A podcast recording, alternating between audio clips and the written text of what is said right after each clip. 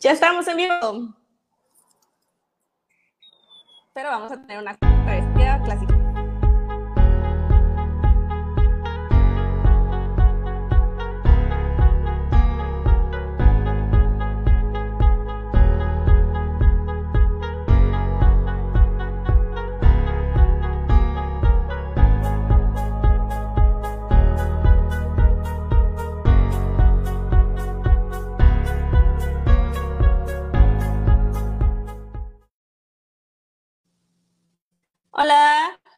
Muy buenas noches a todas, a todos. Noches porque ya son las 7 y como ya son las 7 de nuestro webinar.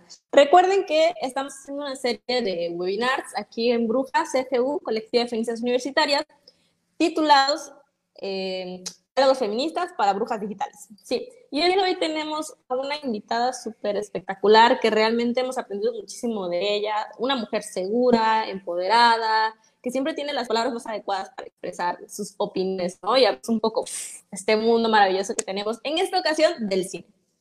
Y para mí es un gusto enorme presentar a ustedes a Daniela Amores. Daniela, bienvenida. Hola, Shitla, buenas noches. Buenas noches a todos y todas. Espero que estén muy bien, espero que estén sanos y salvos.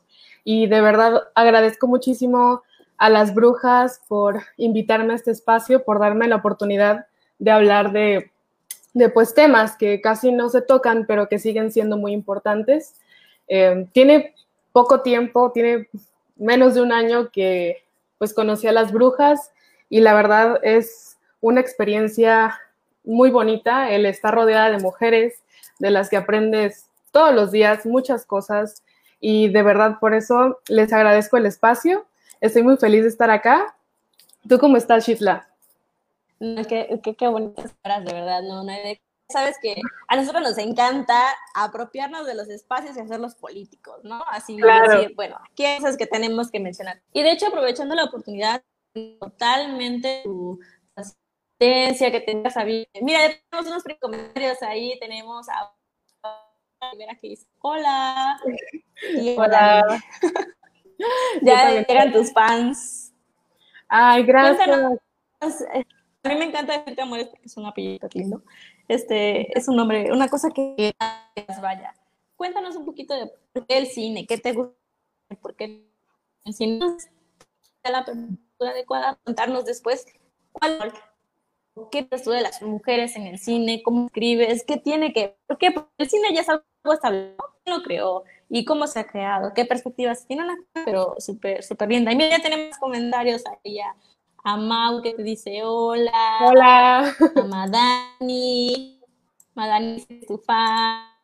Ay, gracias. ver el cine. Les quiero mucho a todos. Aquí dice que eres mejor, total. un momentito. Mientras voy a ir por las activas para que las pongamos y platícanos de por qué el cine. Claro.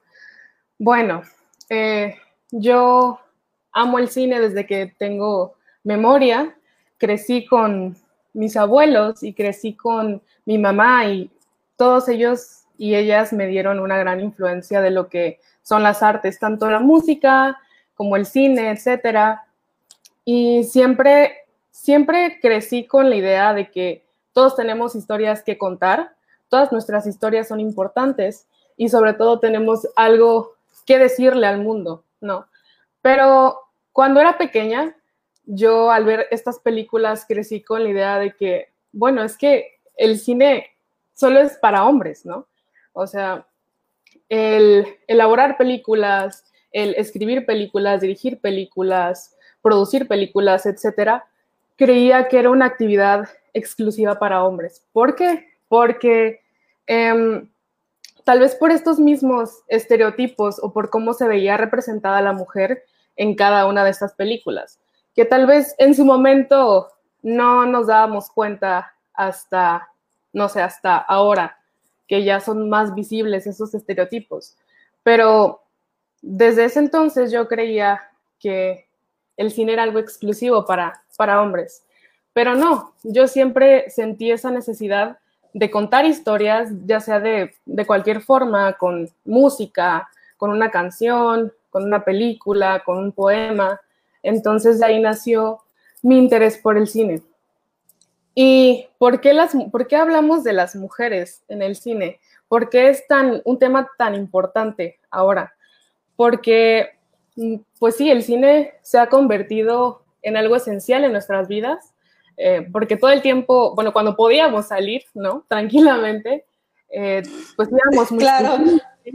íbamos mucho al cine como entretenimiento, lo consumimos ya sea como entretenimiento, como arte, de muchas formas y todas son válidas, pero mucho se habla de, de los directores, mucho se habla de la influencia de todos estos, pero muy poco se habla de las mujeres que hacen cine. Claro, y pensamos en México y decimos, a ver, nomás tres directores que conozcas, este, varones. Eugenio Derbez. Sí. Eh, ¿no? Eh, pero a ver, ni siquiera tres, una directora mexicana del cine, ¿no? Y es como, Sí, claro. Sí, y en sí, pues en toda la historia del cine, desgraciadamente las mujeres han sido invisibilizadas, ¿no? Pero bueno, para comenzar un poco con el tema, introducirnos un poco con el tema de lo que es el cine, es importante saber qué es el cine. Eh, no sé si me puedes apoyar con las diapositivas, Chitla, para apoyar. claro, por supuesto. Pues aquí un poquito vamos a ver mujeres en el cine. ok. Ahí va. A ver, la siguiente. Súper. La historia del cine. A ver, creo que, creo que no se ve en la transmisión. Déjame checar. Ahí está. Si no nos pueden ver, mándenos comentarios. Ahí, Ahí está. está. Historia del cine. Bueno, eh, el cine es considerado el séptimo arte desde 1911. ¿Por qué se le considera un séptimo arte? Porque este es un conjunto de todas las artes que existen, ya sean las visuales, ya sea la música, etcétera, la pintura, porque todo tiene que ver en, pues, en cada producción que se realiza, ¿no? Este título fue, fue otorgado por un dramaturgo eh, llamado Ricciotto Canudo, y con el paso del tiempo, así como muchas este, otras, ¿cómo se dicen? Este, otras artes se vieron en la necesidad de adaptarse a las necesidades, ¿no? A las necesidades, a los movimientos sociales que ocurren, pues, cada década, cada año, etcétera, ¿no? Entonces, uno de ellos, y uno de los más importantes, es el feminismo y el hecho de incluir a las mujeres en el cine. Como lo mencionaba, si bien el cine es un medio de entretenimiento, también es un medio para educar, para educar a las mujeres, para, como lo había mencionado, para comunicar algo, para contar una historia, pero no, no todas las historias eh, muchas veces son bien recibidas, no muchas son conocidas y por eso menciono esto del feminismo, porque eh, durante todos estos años que existe el cine hemos conocido grandes directores. Si pensamos en, no sé, el, el director que, que, tú quieras, ¿no? Eh, lo, lo primero que se te viene a la mente es un hombre, un director hombre. Y es cierto, no, este, no hay mucho reconocimiento a las mujeres, entonces, eh, por eso vamos a hablar hoy de las mujeres que a pesar del contexto que las rodeaba, lograron hacerse de un hombre eh, en esta industria llena de hombres, ¿no? Claro, incluso, este, Dani, tú eres estudiante de comunicación, ¿no? Y has tenido la oportunidad de trabajar en algunos proyectos audiovisuales. Y sí. seguramente te das cuenta que algunas comisiones dentro de las producciones audiovisuales están como eh, no destinadas ni acaparadas, pero sí suelen ser realizadas por hombres, ¿no? Y mujeres las dejan como claro. la parte de arte o de, de alguna otra opción, ¿no? Pero eh, en dirigir, en editar, en ser director de fotografía u otro, suelen ser desplazadas, ¿no? Y no tengamos el talento o el conocimiento, ¿no? Sino que hay una cuestión ahí de estructuras de poder muy interesante para analizar. Exacto, incluso en la parte creativa, que es, no sé, el guion, muchas veces el, los guiones están escritos pues por hombres. Por ejemplo, en estos trabajos escolares o en otros trabajos en los que me ha tocado participar, muchas veces te adjudican, eh, no sé, un, un, rol en una producción simplemente por, no sé, por tu apariencia, ¿no? A mí sí me, ha tocado que, em, pues hace un tiempo eh, participé en una producción y me dijeron, no, pues, este, amor, tú vas a hacer la de maquillaje. Pero, o sea, esa parte de asumir que una, no sé, que una mujer quiere participar en una producción y le vas a dar como el, el, rol de maquillista, que no es, no es malo, por supuesto que no, a mí me encanta, pero no sé, también hay mujeres a las que les gusta trabajar, no sé, en fotografía, en postproducción, en la edición, etcétera. Claro. Entonces me parece muy curioso todas estas, estos roles de género, ¿no? Estos roles que te asumen por tu género. Claro. ¿Quieres que le dé clic a la siguiente diapositiva? Sí, sí, por favor. Ok. está bien, entonces estamos hablando de la, del cine y vamos a hablar ahorita de los comienzos de la mujer en el cine, porque, eh, bueno, retomando un poco la historia, estaban los hermanos Lumière, ¿no? Que están haciendo esto, este nuevo cine, esta, pasamos de algo increíble que es la imagen estática al fotograma, y el fotograma que nos da la, la, ilusión del movimiento, ¿no? Así es. Y la escena, la escena épica donde viene el tren, el cine, y que la gente se sale del cine porque piensa porque que el exacto. Sí, el tren viene. Pero todo el mundo sabe esta, esta parte de los Lumieres. ¿Y qué pasa cuando la directora es una mujer? ¿Cuál es la primera producción? ¿Quién fue la primera? ¿Por qué no se nombra, no? Entonces, sí, claro. Cuéntanos un poco. Incluso, eh, no sé, nosotras que pues pasamos por estas materias en la universidad que son este, crítica, apreciación cinematográfica, cultura cinematográfica, muchas veces no conocemos la historia de el cine y antes del cine. Y una de las precursoras del cine, sin siquiera saberlo, es Alicia Guy Blanchet, que fue uno de los primeros nombres que empezó a sonar ahí de 1896, antes de que se considerara el cine como el séptimo arte. Entonces, eh, ella comenzó haciendo un cortometraje llamado El Hada de los Repollos, un cortometraje que revolucionó completamente lo que era el cine, porque además de ser pues el primer cortometraje y ser la primera directora, eh, eh, aportó al cine las películas o los cortos, lo que tú quieras llamar, con narrativa, que pues los hermanos Lumière básicamente los primeros, sus primeros trabajos fueron, son considerados ahora documentales, porque en sí, ah, claro. en sí pues eh, está la, la, salida del tren, está la salida de los trabajadores de la estación de bomberos, etcétera, y pues en sí ahora son documentales, ya que no tienen ningún tipo de ficción, entonces a ella se Espera, le... pero hablemos un poco eh, en algo más, un lenguaje más coloquial, ¿no? Porque estamos hablando de documentales, ficción, y tal vez hay gente que nos está escuchando en Spotify o gente que nos está viendo. Muchísimas gracias por, por estar aquí con nosotros y no conocen tanto de este lenguaje cinematográfico.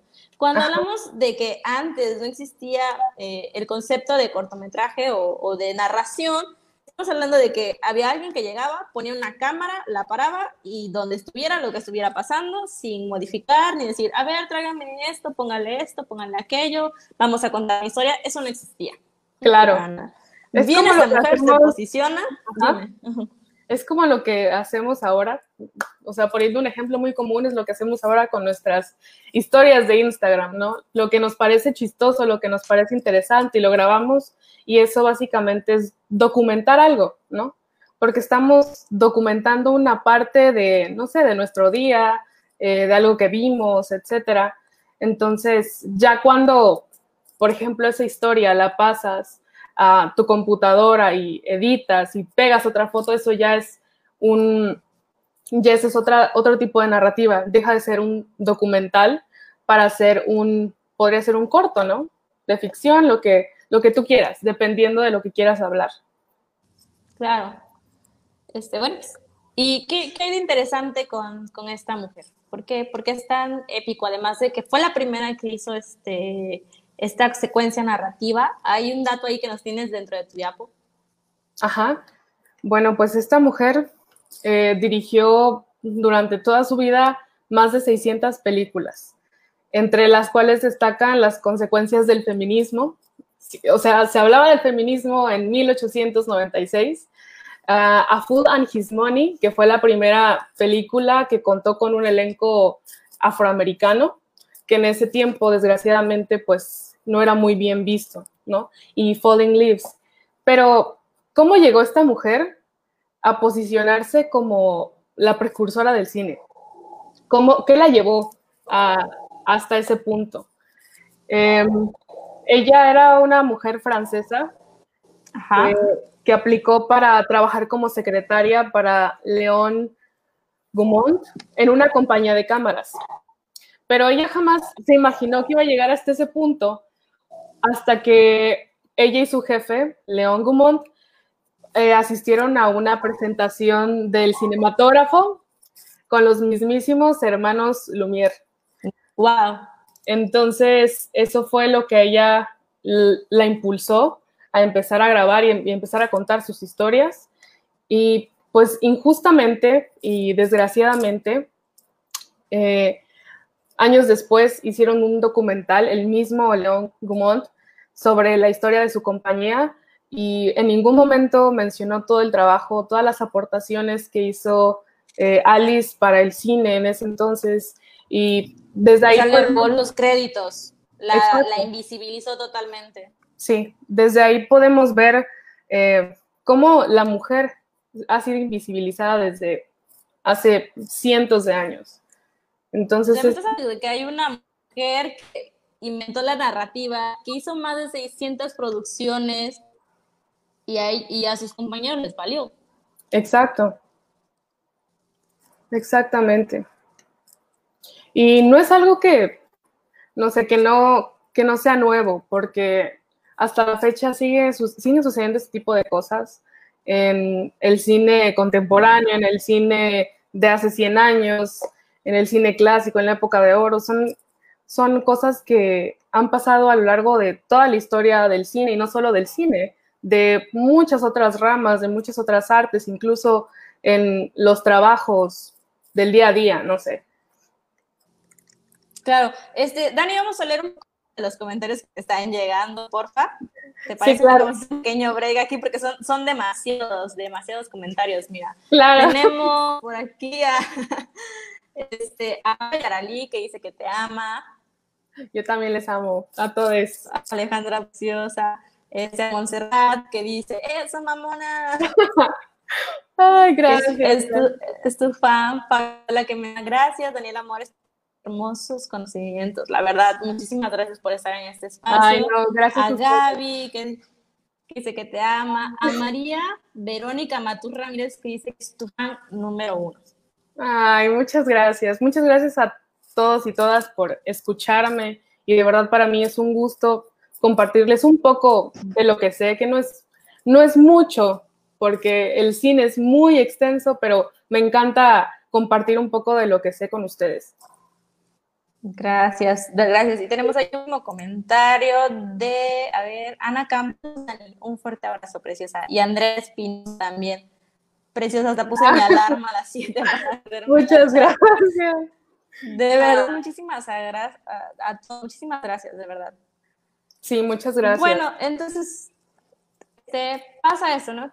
¿De qué más se usa hablar, Dani? Explícanos, por favor, impártenos tu luz. Claro, eh, bueno, vamos a continuar con los inicios de la mujer en el cine mexicano. Vamos a ir un poco rapidito con eso para hablar de los demás temas. Y podrías este, pasar la siguiente diapositiva, porfa, Chitla. Claro, que el cine mexicano es una cosa bien este, interesante, ¿no? Porque tiene esta época de, lo, de oro, pero los cines con más estereotipos del mundo. O sea, los eh, hablamos de María Félix, ¿no? La mujer que que la mujer fatal. que calzaba, exactamente, la mujer fatal. Entonces, este, ahorita les pongo el box para que la vean. Gracias. Aquí avise, avísenos amigos si las ven sin problema, por favor, porque hoy estamos en controles técnicos aquí en, la conferencia. Ahí está, comienzos de la mujer en el cine en México. Bueno, vamos a hablar un poco de Mimi Derba, que es un ícono del cine mexicano. Ella inició su carrera en teatro era una auténtica artista porque escribía, dirigía, actuaba, cantaba, entonces hacía de todo. Y tiempo después dejó el teatro para abrir su propia compañía, conocida como Azteca Films. Em, básicamente ella fue la que trajo el cine a México y en su primer año se realizaron cinco largometrajes, los cuales eran escritos y dirigidos por ella, ¿no? ¿Y qué fue lo que le impulsó? Al igual que a, Alice Guy Blanchet, eh, le impulsó el fallecimiento de su padre y el ver que, que tenía que hacer algo para poder sobrevivir en ese contexto que la rodeaba y que rodeaba a muchas mujeres en esa época. Entonces ella empezó a trabajar, a abrir su propia compañía. Trabajó con, artistas de la talla de Jorge Negrete, eh, Pedro Infante, María Félix, Dolores del Río, pero desgraciadamente, eh, como el cine era algo nuevo en México, eh, no podían como solventar la distribución de las películas, dónde proyectarlas, etcétera, y por eso mismo tuvo que cerrar su compañía. Pero esta mujer prácticamente trajo el cine a México. Gracias a ella empezaron a producirse más cosas y honestamente hasta hace poco conocía, conocí de ella por lo mismo de que las mujeres han sido invisibilizadas a lo largo de la historia. Entonces me parece muy importante darle más crédito a mi Miderva y ver sus producciones, ya que ha participado en muchísimas, tanto dirigiendo como actuando y tiene personajes icónicos al lado de María Félix y de las demás artistas de la época del cine de oro. Estamos hablando básicamente de que gracias a una mujer, en este caso Mimi Derba, en México hay cine. Sí, México dio la luz a través. Y fíjate, tan importante es que sin su atribución, México no se habría posicionado como uno de los países predilectos en cuestión del cine y tiene su nombre, la época del cine, del cine de oro. Claro. Estuvo a la, a la, altura, ¿no? Este, internacional. De Hollywood. Sí, así es. Claro. A ver, pasamos a la siguiente diapositiva. Ok.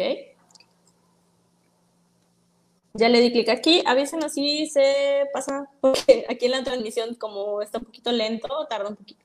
Pero en la siguiente estás hablando de Agnes Barda, ¿verdad? Ajá, así es. Cuéntanos un poco de Agnes en lo que se, queda, de todas maneras yo lo checo. Bueno, pues es imposible hablar de, la historia del cine en sí, no solo de la historia de las mujeres en el cine, sin mencionar a Añez Barda, ya que ella fue la precursora de una de las, eh, de las corrientes cinematográficas más importantes y que influenciaron a muchas películas mexicanas, estadounidenses, etcétera, que fue la nueva ola francesa. Eh, Agnès Barda es conocida como la abuela de, la nueva ola francesa precisamente por esto, porque gracias a ella existió. Y bueno, eh, ¿quién fue esta mujer? Eh, ella se caracterizó por hablar de temas incómodos, de temas poco hablados en ese entonces y hasta la fecha, como lo son el feminismo, las mujeres en el cine, eh, incluso hizo un documental sobre eh, la gente afroamericana, los Black Panthers, que hasta hace poco, bueno, este año, desgraciadamente ocurrió pues el suceso de George Floyd y empezaron a, surgir de nuevo estos documentales que ella hizo. Y bueno, ella fue fotógrafa, ella no estudió eh, cine como tal, sino toda su vida trajo eso en la sangre, fue fotógrafa, artista plástica, directora de cine guionista, artista y profesora de una universidad. Entonces, esta mujer dedicó su vida entera al cine, tiene más de, 40, 50 películas muy interesantes y hasta hace poco, bueno, el año pasado desgraciadamente eh, falleció, pero pudieron darle su Oscar honorífico eh, fue la primera mujer a la que le dan un Oscar honorífico y muy bien merecido, ya que muchísimos artistas contemporáneos de esa época se han inspirado en su cine para elaborar sus propios filmes. Entonces, de verdad, no tengo palabras para describir a esta mujer. Es una inspiración para muchos y muchas. Y yo creo que vale mucho la pena eh, visitar su filmografía ya que toca temas eh, bastante importantes y que ahora, eh, por suerte, son bastante sonados entre, entre nosotras y nosotros. Claro. Oye, qué interesante, a pesar de tener, o sea, súper talentosa, ¿no? El hecho de aventarte fotografía, este, claro. plástica, directora, guionista, o sea, mil usos, tener una trascendencia tan relevante y desgraciadamente tener el reconocimiento, pero después de que falleció, ¿no? Entonces, sí, así es. A ver, ¿podemos pasar a la siguiente diapositiva? Claro. A ver.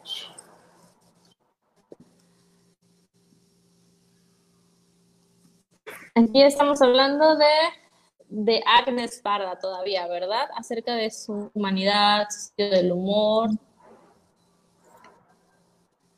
Hola. ¿Sí puedes verlas? No, es que, sí, sí, sí, te escucho. Es que se me fue como el internet, no sé qué está pasando.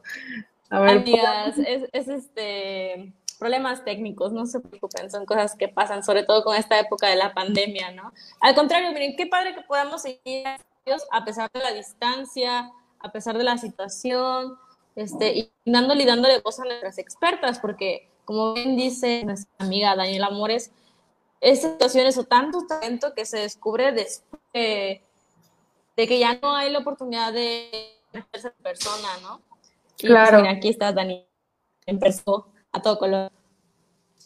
Ay, muchas gracias. A ver, ya, ya veo. Bueno, pues es una, una, de sus películas este, más famosas y con la que inició su carrera como directora, que es La Pointe Corte. Y básicamente esta película narra pues la historia de una, de una relación, una relación que está fracturada y en donde la mujer ya no se siente cómoda. Entonces decide huir, decide partir y para ese entonces fue una película eh, bastante reveladora porque, pues como se sabe en los estereotipos que hay en el cine y de la mujer, eh, pues no sé, una mujer siempre está ahí y siempre se queda al lado de, de alguien más para poder este, cumplir sus metas, sus anhelos, etc. Entonces, sí fue una revelación para la época en la que se encontraba. Y me parece muy importante. De verdad, todas sus películas son súper interesantes. Tal vez este no, no sea del agrado de muchos, ya que son un poco lentas, este, pues sus narrativas, pero realmente vale mucho la pena. Tiene muchísimas películas y pueden checar cualquiera que les guste más y es un 10 de 10. Me encanta la 10. Aprobado por Daniel Amores. A ver. Bueno, ahora vamos a hablar un poco del papel de las mujeres en el cine y los estereotipos. ¿no? Es importante porque debemos de, ser realistas o asumir que no es, este, eh, es por función social, que ha pasado mm, históricamente, ¿no? Estos procesos de opresión los que incluso nos hemos desvivido para parecernos a las mujeres que vemos en la pantalla, ¿no? Queremos ser como Matt Watson, queremos ser como este, que se me viene hoy a, la mente, déjame recordar, por favor. Este, Scarlett Johansson, este, bueno, sí, definitivamente. esas mujeres representándonos, sí, por supuesto. Entonces, es como que cosa bien importante. Y antes de continuar, bien, damos una revisada a los comentarios que nos llegan en este momento de tus fans. Igual si tienen alguna pregunta con confianza, algo que quieran, eh, alguna película que quieran mencionar, algún artista, etcétera. Claro, ah, hasta el final vamos a tener recomendaciones. Es, Dani, la hecha para que lo vean, para que no se la pierdan, para que pongan, que busquen en en internet, pero hay cosas que las tienen que ver sí o sí. Sí, sí, sí. Tengo un comentario de Gaby, la más hermosa, sabia dama, este, un, un comentario de Mao. Sí, así es, deberíamos todos hacer algo de mi Minerva. Claro, un comentario de Isabel Sosa que dice, ay, la morra no haga bien, no, a mí la sabe hacer bien todo. Triunfar en el amor. la perfección andante. Hermosa e inteligente. Ay, gracias, les te a todos. Y a que te aman. Sí, exactamente. Pues bueno, entonces vamos a seguir con, con las diapos, ¿no? Vamos a hablar un poquito más de lo que mencionabas, el papel de las mujeres en el cine y los estereotipos. Bueno, eh, yo creo que para comenzar es importante mencionar la ausencia que tienen las mujeres a la hora de escribir los personajes femeninos, ¿no? Porque muchas veces ni siquiera nosotras nos identificamos con algunos personajes que vemos, ¿no? Ah, no sé, la típica mujer caucásica que es bonita, pero no es muy inteligente, pero que, o sea, tiene que estar ahí para cumplir su rol, ¿no? De ser mujer bonita, ¿no? Y por otro lado, la mujer este, de vestimenta más discreta y con lentes, pero que es inteligente, etcétera. Y no sé, o sea, están, desde ese momento están creando estereotipos que ni siquiera nosotras eh, nos identificamos con ellos, que muchas veces ni siquiera existen y que a lo, largo de los años, de toda la historia, nos los han inculcado tanto que llega un punto en donde sí nos los creemos y queremos cumplir con cierto estándar de belleza, con cierto estereotipo, para sentirnos bien, para sentirnos completas, ¿no? Y que desgraciadamente estos dos personajes, eh, ya sea bonita o inteligente, etcétera, ambos personajes sirven eh, para que el personaje masculino cumpla su propósito, ¿no? Pero ¿qué pasa con, los anhelos, con las metas, con el propósito de los personajes femeninos en el cine? O sea, muchas veces, muchas veces, este, vemos películas en donde ni siquiera desarrollan a los personajes femeninos porque tal vez no son tan importantes, ¿no? Para la trama. Y algo que me he cuestionado mucho y que no sé qué tan correcto sea, pero apenas ayer lo comentaba con mi mamá, es que nadie puede escribir un personaje femenino mejor que una mujer. Claro. Porque, pues es cierto, yo hace poco estaba escuchando una TED Talk de, de una actriz eh, no muy conocida y ella, ella decía que en sus inicios iba a castings, eh, iba a muchas producciones y audicionaba, pero que todos los papeles, en todos los papeles no se sentía identificada, porque nunca había un personaje femenino eh, lo suficientemente interesante, lo suficientemente desarrollado y que básicamente estaban como para que el otro protagonista cumpliera su propósito.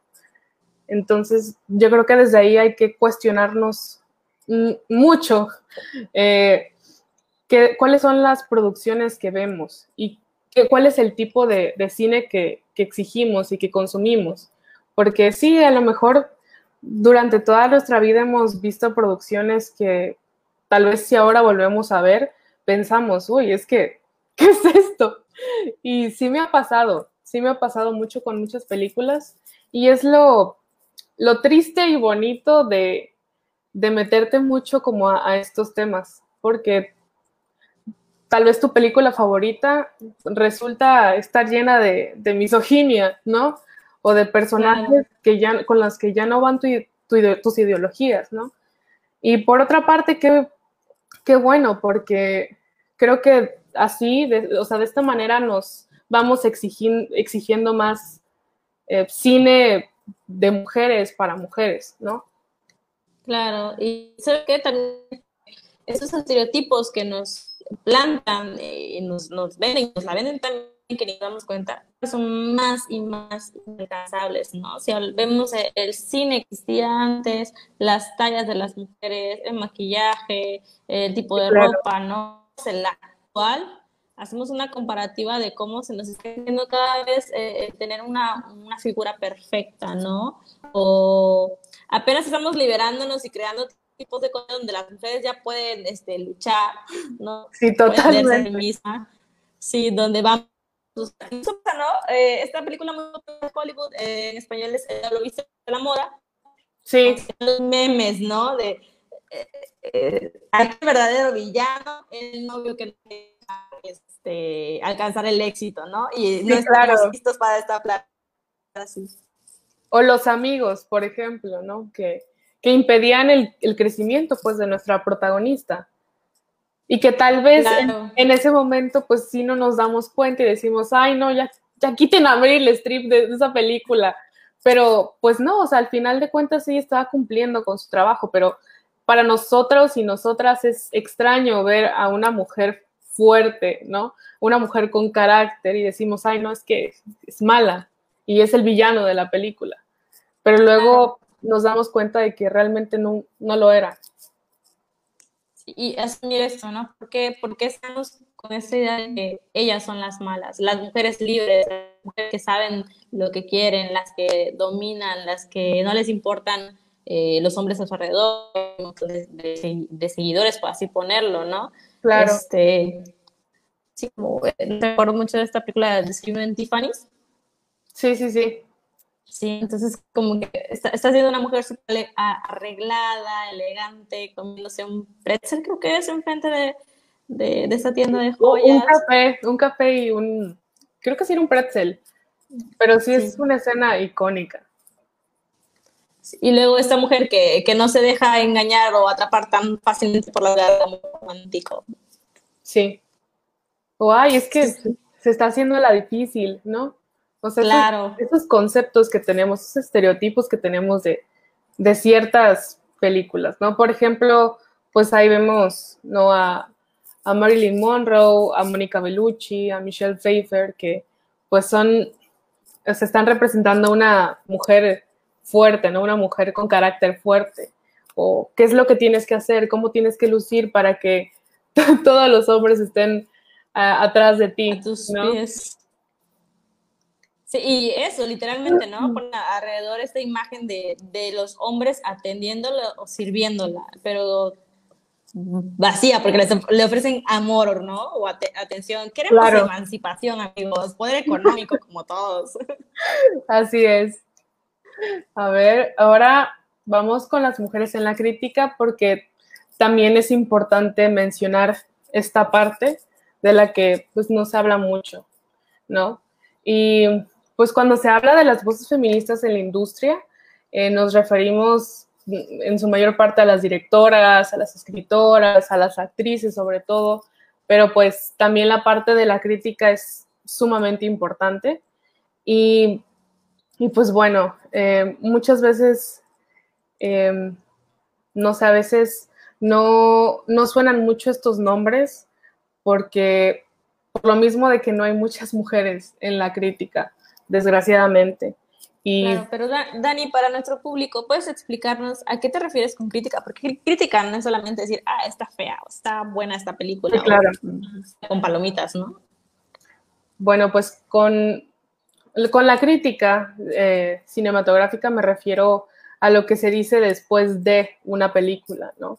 A lo que regularmente se publica en periódicos, en diarios, en plataformas de internet, etcétera.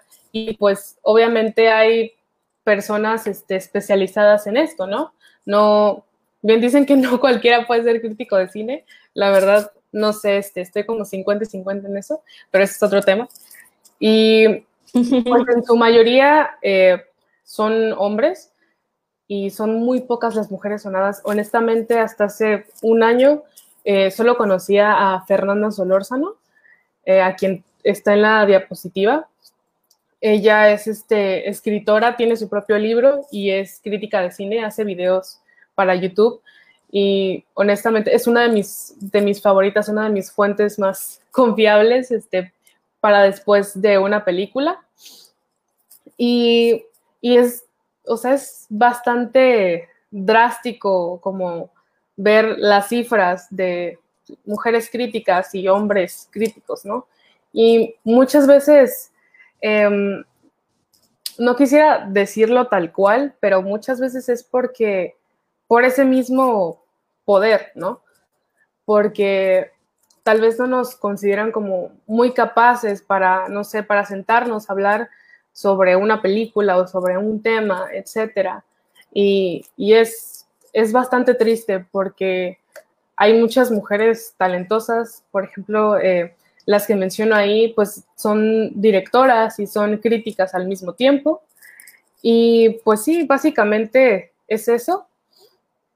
Y me ha, tocado, me ha, pasado que, que sí tengo algunos contactos este, que están familiarizados con esto y muchas veces pues sí, a veces escribo y todo eso, reseñas, críticas, y me dicen, no, pues es que, es que escribes como muy, muy románticamente sobre esto, ay, es que está como muy, no sé cómo, y yo siento que, que es la única manera de hablar de cine, ¿sabes?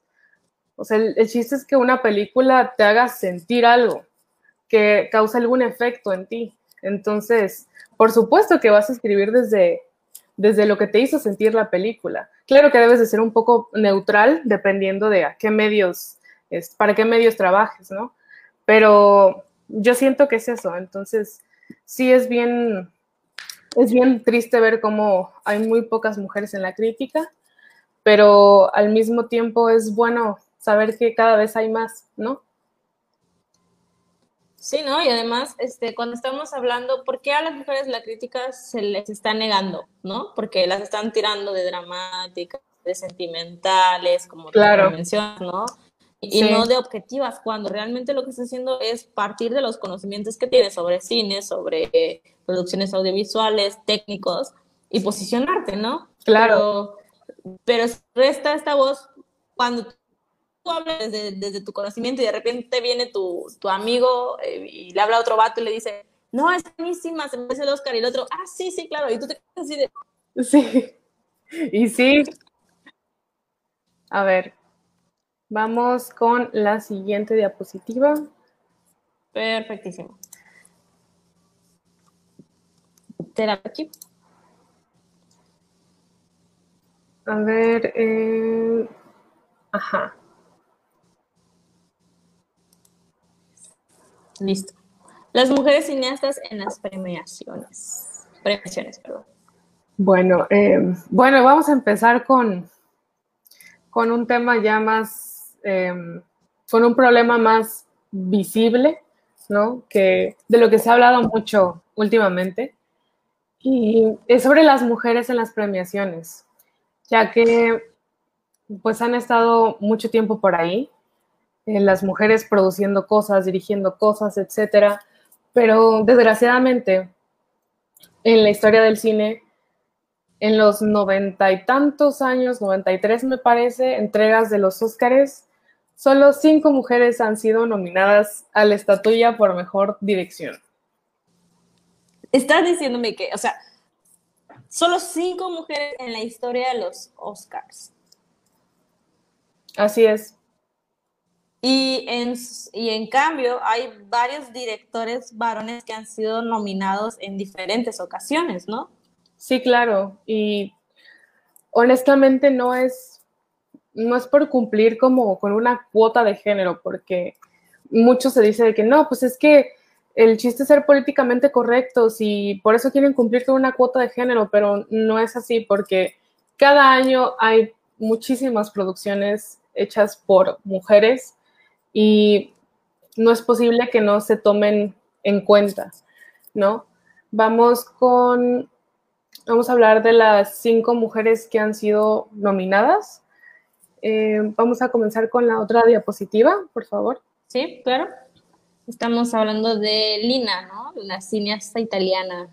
Sí. Por aquí tenemos otro comentario que dice, eh, María Alcázar, felicidades Daniela, muy buena participación, se nota que te gusta el cine y por esa vocación, tu esfuerzo de investigar las etapas de la mujer en el cine que hasta hoy todavía es difícil la participación en este género, te auguro muchos éxitos, guapa. Ay, muchas gracias, de verdad. Le mando un, gran abrazo y de verdad muchas gracias por sus deseos.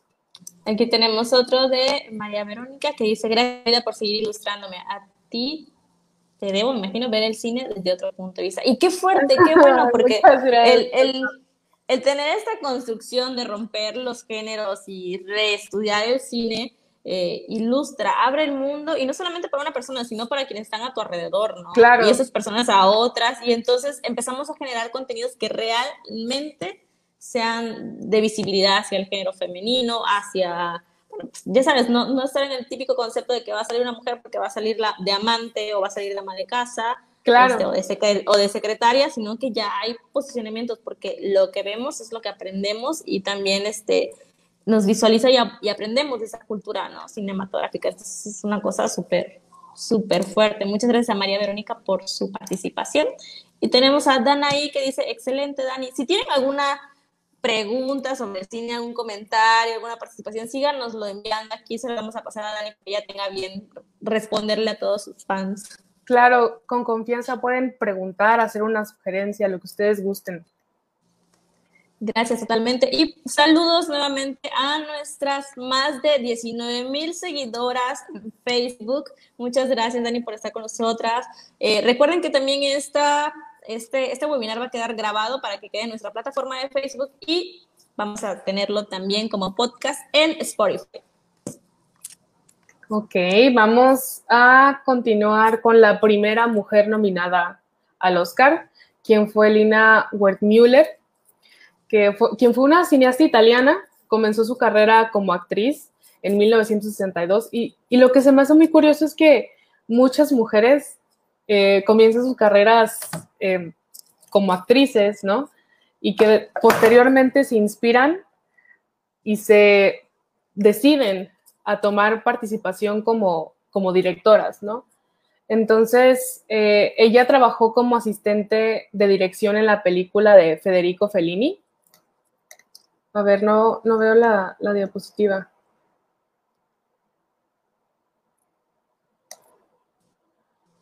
Sí, es que es Hola. aquí lo, aquí lo tenemos, tranquilo. Ahí está. Pensé que había sido yo porque se me cayó el teléfono. Dije, ¿Qué No te preocupes. A ver, eh, bueno, pues ella trabajó con uno, uno de los directores italianos más importantes de la historia, quien es Federico Fellini, y trabajó en su, una de sus películas más conocidas, que es Ocho en medio. Posteriormente, eh, después de, de motivarse a trabajar por su cuenta, debutó como directora con Seven Beauties, la película que, que la hizo pasar a la historia como la primera mujer nominada al Oscar a Mejor Dirección. Desgraciadamente, pues eh, no lo ganó ese año, pero siguió produ produciendo muchísimas cosas que igual aportaron muchísimo al cine, ¿no? Vimos en esta foto, ¿no? Este tipo cinematográfico dirigiendo. Eh, eh, eh, tanto el tener tanto talento y verte nominada al más grande reconocimiento de este cine, ¿no? Es como una cosa. Claro. Claro, y además, pues dio paso a una algo histórico, ¿no? Al ser la primera mujer nominada. A ver, ahora vamos con la siguiente diapositiva. Bueno, algo muy importante también que, que es importante me- mencionar es que pues no hay edad para, para iniciar con, con el cine, ¿no? Para contar historias, porque muchas cineastas empezaron jóvenes, otras eh, ya no tan jóvenes como hubieran querido, pero por, precisamente por el contexto que las rodeaba, no era algo, algo fácil, e incluso hasta la fecha es algo muy difícil. Sí, es, es difícil entrar a la industria en sí, pero entrar a la industria siendo mujer es echarle el doble de ganas por la situación que te rodea, ¿no? Por el contexto en el que estás. A ver, pasamos a la siguiente. Sí, este, de Jane Capion. Bueno, no sé cómo se pronuncia, perdóname. Eh, dime si la ves, porque aquí parece, me parece que ya se cambió. No, no la veo. Ah, Ok, perfecto. Entonces vamos a hacer aquí un movimiento. Mientras, Dani, ¿puedes por favor explicarnos un poco? Sabes que eh, la industria de Hollywood tiene unos movimientos muy fuertes, ¿no? Eh, se está hablando de ciertas situaciones que van detrás de, de lo que llamamos eh, el cine mágico, de esta presentación de todo es glamour, todo es amor. De hecho, yo creo que más adelante nos vamos a hablar un poco sobre el movimiento del Me Too. Entonces, igual si nos pudieras comentar un poco al respecto tu, tu opinión, ¿no? De esta, de esta labor y, y qué hacer, qué, qué es difícil entrar en la industria, es difícil posicionarse y es todavía más difícil ir en contra. Claro. Yo creo que eh, el movimiento Me Too marcó un, definitivamente algo importantísimo en la historia del cine que apenas pues inició hace dos años, en el 2018, con estas acusaciones a Harvey Weinstein, ya que estamos hablando de un, ¿cómo decirlo? De un peso pesado, ¿no? En la industria, ya que era un productor, hizo muchísimas películas eh, de muchísimos millones, muy galardonadas, entonces hacer una acusación a un director de ese tamaño, pues sí es algo grave, ¿no? Pero gracias a estas mujeres que, pues desgraciadamente las acusaciones fueron, la mayor parte fueron ignoradas en, ese momento. Posteriormente se hicieron muchas cosas y apenas, pues este año, fue este año creo. Bueno, es que ya pasó tantas cosas este año que honestamente no sé ni cuándo pasó, pero al fin eh, está en, prisión. En mi punto de vista, creo que fueron muy pocos años los que le dieron por todos, todas las acusaciones que tuvo, por todas las cosas que hizo. Eh, son muy pocos años, pero al menos, o sea, se hizo algo al respecto, ¿no? Y este movimiento tomó muchísima fuerza en Estados Unidos, eh, desgraciadamente en México, pues no como hubiéramos querido. Eh, posteriormente voy a hablar como más a fondo de eso, pero creo que esa es la prueba de cómo todas las, o sea, las mujeres unidas podemos hacer muchísimas cosas supuesto. Muchísimas gracias, Dani. Y pues bueno, eh, seguimos entonces a continuación con Jane, la directora. Súper. Bueno, Jane Campion eh, inició su carrera desde muy pequeña, ya que ella siempre estuvo relacionada con el cine, ya que sus padres eh, ya formaban parte de la industria. Esta directora y escritora neozelandesa dirigió varios cortos, pero fue hasta fue hasta, creo que el piano, no, fue, fue Sweetie, Sweetie, este, que uno de sus films fue reconocido en, en Cannes, empezamos bastante recio, y tiempo después eh, dirigió El piano, película que le valió la Palma de Oro en Cannes, en el Festival de Cannes, y que fue nominada al Oscar por Mejor Dirección también. Desgraciadamente no, no se llevó el Oscar, pero el piano se ha vuelto un referente en la historia del cine también. Entonces se me hace muy importante revisitar todas estas películas este, que, acabo de mencionar, tanto Seven Beauties como El piano. Creo que puede ser de su, de su agrado. Y pues Jane Campion fue una de las primeras mujeres que decidió iniciar con el cine experimental, que en sí el cine experimental pues sí es un poco complicado, complejo de ver, pero pues fue una de las primeras mujeres que, decidió jugar con estos géneros. Claro, ¿nos puedes comentar un poco acerca de qué es el cine experimental para todas esas personas que nos siguen en este momento? Pues, también son ¿no?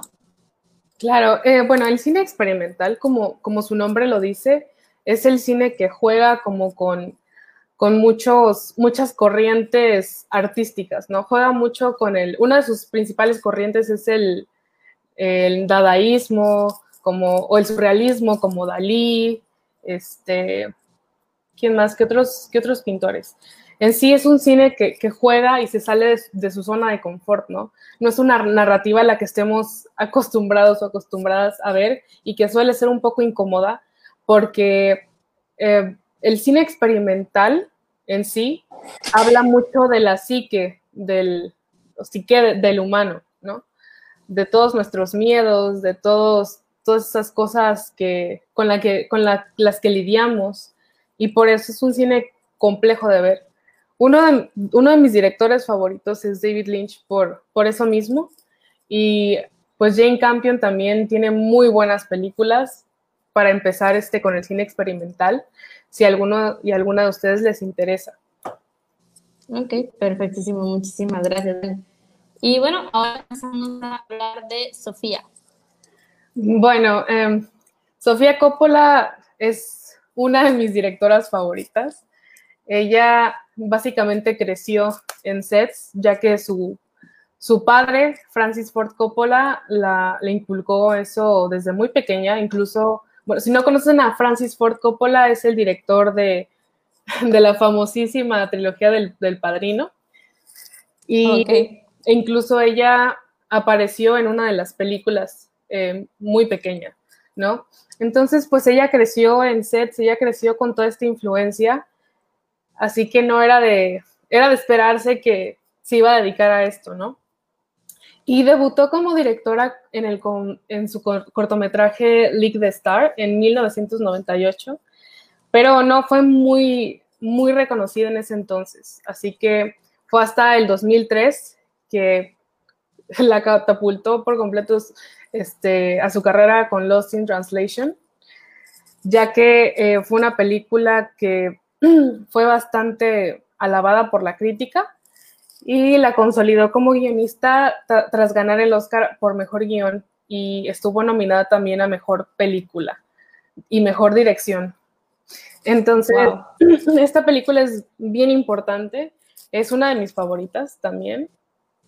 Y en sí, la, toda la filmografía de Sofía Coppola es este, bastante importante. Las Vírgenes Suicidas, este, María Antonieta, porque muestran una perspectiva completamente diferente de lo que son este, las mujeres, ¿no? A lo que estaban acostumbrados en ese entonces. Porque precisamente pues son eh, historias escritas por una mujer, ¿no?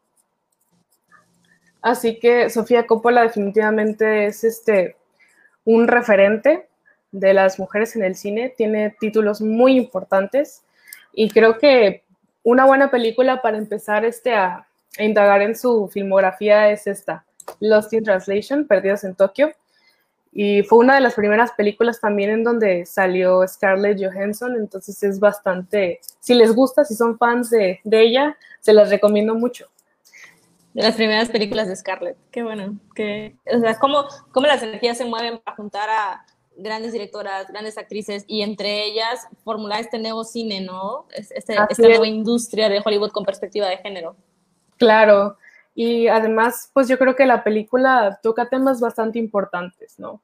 Lo que pues es la soledad, que, muchas veces estando en una relación puedes llegar a sentirte sola, ¿no? Que muchas veces estás en una relación donde sientes que no te escuchan o que tal vez lo que sientes no es tan importante. Entonces, me parece bastante importante eh, que, la, que vean esta película Además de que el soundtrack es un 10 de 10. 10 de 10, perfecto, me encanta. Aprobado por Daniel Amores. Aprobado por Daniel Amores. A ver, vamos a continuar con Catherine Bigelow. Bueno, y al fin llegamos eh, a esta parte de saber quién es la, quién fue la ganadora, la única ganadora en la historia del cine del, del Oscar, la primera mujer eh, ella, además de ser cineasta, estudió artes en 1972 en San Francisco. Algunas de, sus obras fueron, de hecho, este, ¿cómo se dice?, expuestas en, un museo de Nueva York, pero ella se dio cuenta durante la carrera que lo que realmente le apasionaba era el cine, ¿no? Que muchas veces pasa. Muchas veces te metes en una carrera y descubres, ah, bueno, es que creo que quiero ser astronauta, ¿no? Y, es cierto, y eso fue lo que le sucedió a ella y vaya que fue un acierto, porque tiempo después eh, rodó su primer corto, The Setup, en 1995, pero fue hasta el 2010 que consiguió el Oscar por Mejor Dirección eh, por The Hurt Locker, siendo la primera mujer que ganó esta estatuilla, la primera y única hasta ahora, ¿no? Entonces esto definitivamente marcó. Una mujer. Sí, así es. Así es, la, primera mujer en ganar un Oscar desde el 2010 Entonces, bueno, creo que ahí ya es bastante evidente que hay un problema, ¿no? En estas premiaciones. Y pues sí, básicamente ella fue la ganadora del Oscar. Eh, ha, producido muchas otras películas, pero pues esta fue la que la catapultó a ganar la estatuilla. A ver, vamos a la siguiente. Claro, con Greta, ¿verdad? Chicas, yo pensé que este, cuando la vi, pensé que trataba de, la actriz este, Kristen Stewart. Ajá, se parecen, se parecen. Sí, se parece bastante la, foto. Sí. A ver. Bueno, ahora vamos a hablar de Greta Gerwig, que también es una de mis directoras favoritas. Y sé que por ahí está Mau, que sé que también es una de sus directoras favoritas y sé que está esperando este momento, así que vamos a comenzar. Eh, la carrera de Greta Gerwig comenzó eh, con su actuación en el año 2006 en una comedia eh, llamada LOL, LOL, película dirigida por Joe Swanberg, quien fue el que la encaminó a esta carrera de, los, de la producción independiente, ¿no?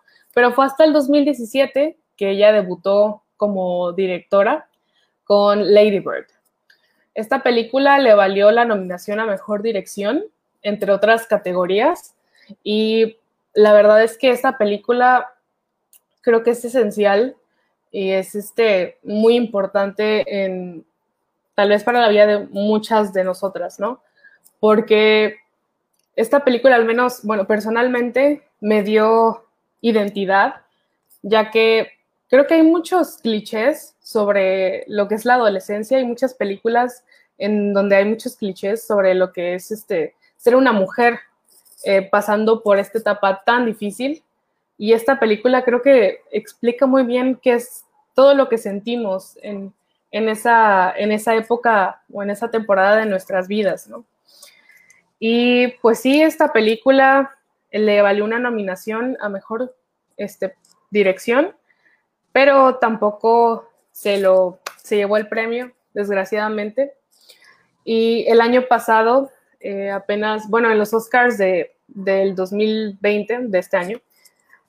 También este, produjo y dirigió Mujercitas, Little Women. Ah, ok, ella es la directora de la película donde sale precisamente ahorita este, Emma Watson, por exacto. ejemplo. Wow, del libro de Jane Austen, sí. Ajá, sí, pues, bueno, tengo, tengo, no sé, una inconformidad con esto porque... Atorada aquí, por favor. Porque se me hace algo incoherente que no sé, nomines una película, a mejor película, pero no nomines a su directora, ¿no? Porque fue completamente ignorada. Fue nominada a, eh, a, mejor vestuario, mejor soundtrack, este, creo que mejor actriz de reparto, sí, de reparto, y mejor actriz. Entonces se me hizo bastante incoherente que no la hayan tomado en cuenta para esta categoría. De hecho, su esposo, Noah Baumbach, el director de Marriage Story, fue nominado a esta categoría, pero ella no. Entonces, sí se me hace bastante, no sé, incoherente, ya que hay muchas mujeres que produjeron cosas en el 2019 y que están haciendo cosas en este momento y que no hayan sido tomadas en cuenta. Justamente hace, en el 2018, eh, Lynn Ramsey eh, dirigió una película llamada Nunca estarás a salvo con, con Joaquín Phoenix, también una de mis películas favoritas. El Joker. Entonces, sí, ándale, el Joker. Entonces, este, esta película ganó a mejor guion en el Festival de Cannes. Joaquín Phoenix ganó a mejor actuación en el Festival de Cannes. Y esta película fue completamente ignorada por, por los Oscars, cosa que pues no, ya ni siquiera nos sorprende ya que sabemos cómo, cómo funciona este, la academia, pero sí es bastante mm, incoherente porque no es como que digas, ay, es que no hay mujeres que hagan cosas, este, que no estén dirigiendo, cuando sí hay muchas producciones. Este año, eh, bueno, el año pasado salió eh, Hustlers, las estafadoras de Wall Street, que fue dirigida por una mujer, la película. Salió este, The Farewell, una película eh, extranjera, que fue dirigida por una mujer también. Salió este, Honey Boy, una película biográfica de Shia LaBeouf, que fue dirigida por una mujer también. Salió Atlantics, una película con protagonistas afroamericanos, que también fue dirigida por una mujer y que pueden encontrarla en Netflix, ya está en Netflix. Y todas esas películas fueron ignoradas, todas esas películas pasaron desapercibidas. Y pues creo que al menos las personas que vieron este, la premiación de los Oscars podrán recordar el vestido de Natalie Portman, el que tenía las, los apellidos de las directoras bordados en su... Ah, claro, uno negro, sí, sí, sí. claro. Sí, sí, sí, entonces eh, creo que esa fue la única manera en la que se pudo visibilizar un poco y darle reconocimiento a estas mujeres. Y se me hace muy incoherente el hecho de que, de que no haya reconocimiento, ¿no? De que ni siquiera se les pueda dar este, no sé, una categoría, ¿no?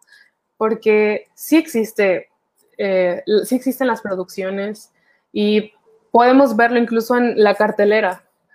¿Cuántas producciones, cuántas películas que están exhibiéndose en el cine son de mujeres? Y yo siento que muchas veces se nos exige demasiado, se nos exige que las películas dirigidas por mujeres tienen que ser perfectas para poder ser eh, distribuidas, exhibidas, etcétera, cuando no se les cuestiona lo mismo a, a las demás producciones, ¿no? Claro. No, y esta parte bien importante que dices, de la visibilización del trabajo y la invisibilización del mismo, porque, o sea, como mencionas eh, muy acertadamente, ¿cómo es posible que una producción esté nominando por mejor en todo, pero cuando llega el momento de, nominarte, como y tú hiciste que todo eso funcionara, no te tengan en cuenta? Eso, claro. es, eso es un golpe, un golpe, un golpe muy fuerte para, para cualquiera dentro de cualquier campo, ¿no? Sí, claro.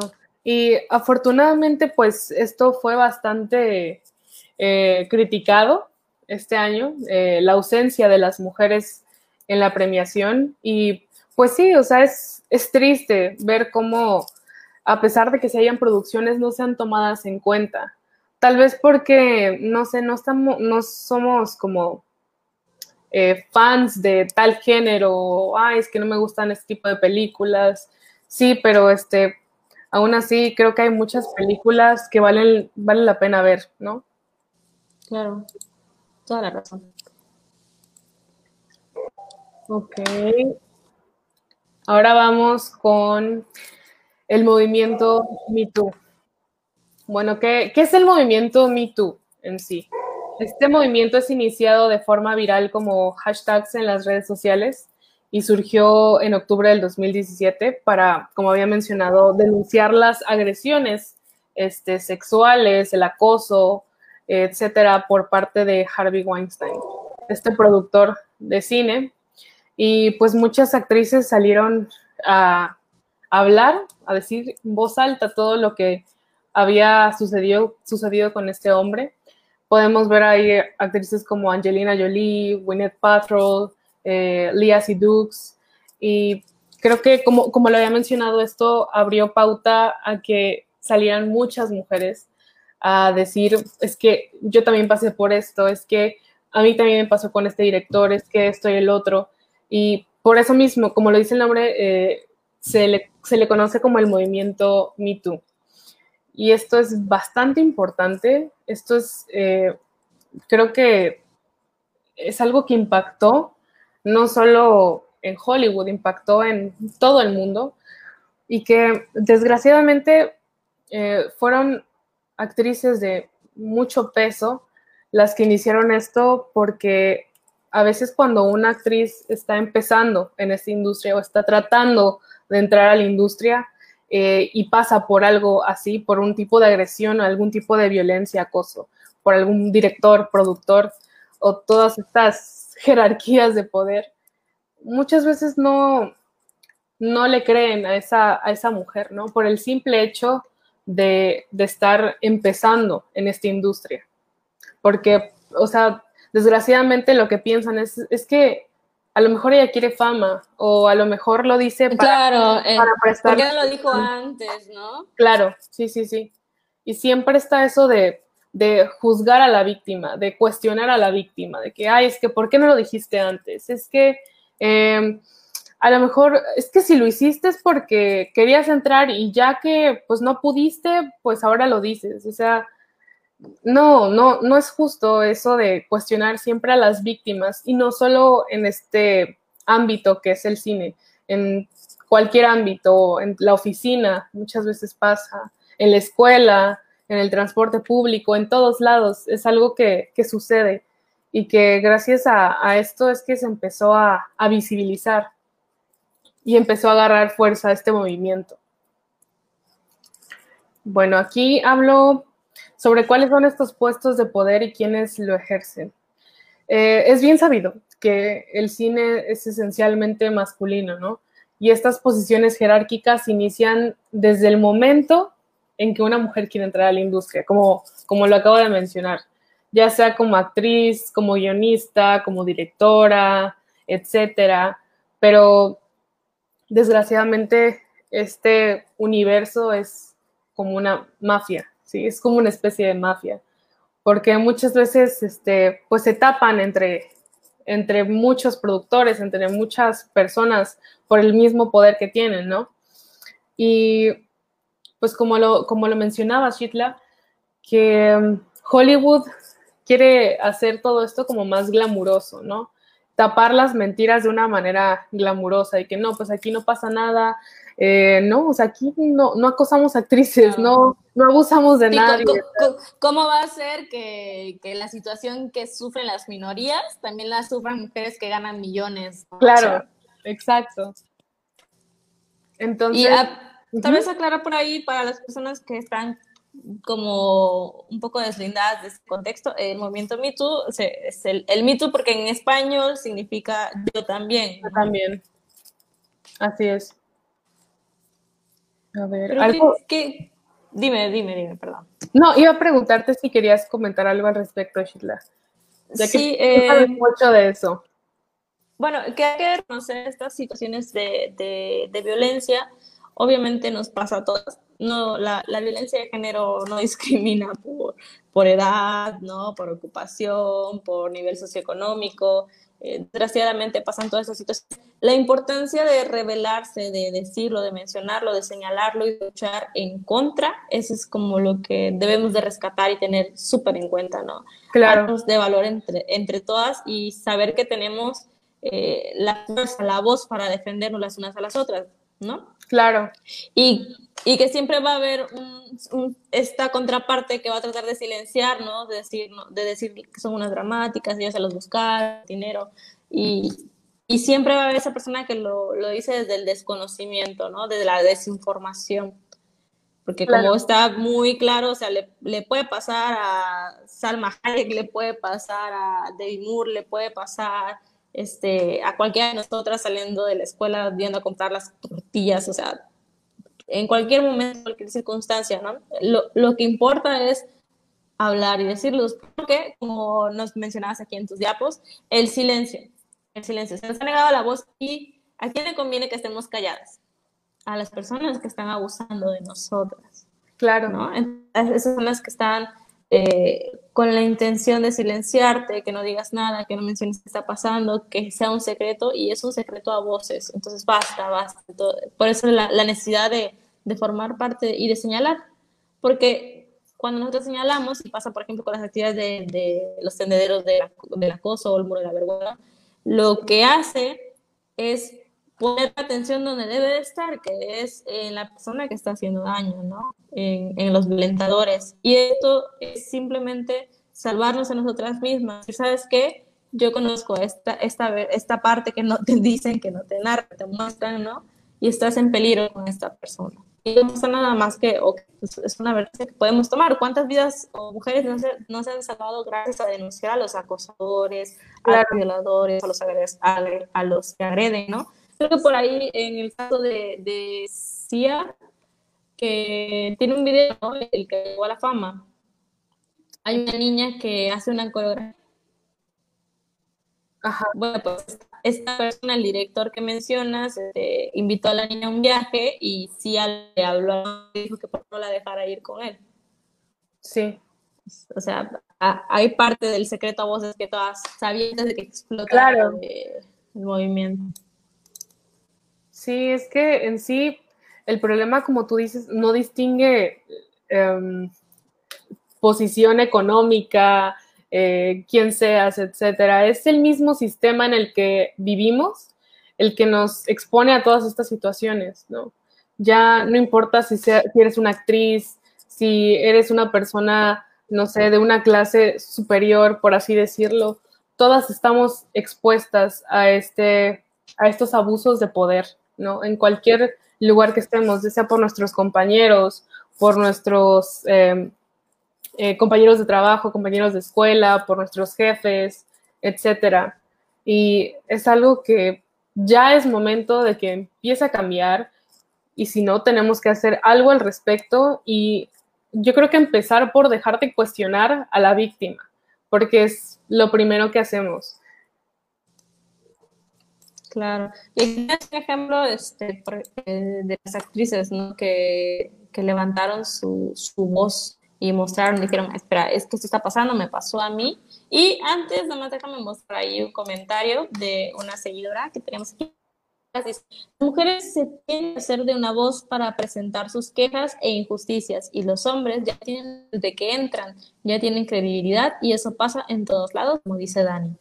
Exacto. Ese es el problema, que em, muchas veces eh, ni siquiera se cuestiona al, agresor o ya automáticamente se le cree a esa persona o de que, ay, no es que ella fue la que, no sé, en palabras, las palabras que muchos dicen, es que ella se me insinuó o es que ella fue la que me ofreció tal cosa, ¿no? Pero nunca los cuestionamos a ellos y es algo que, que ya es momento de que de que cambie. Claro. Y bueno, pues si nos quieres hablar un poquito más de los casos, tienes aquí a Megan Fox. Ajá, bueno, un ejemplo muy claro es el de Megan Fox.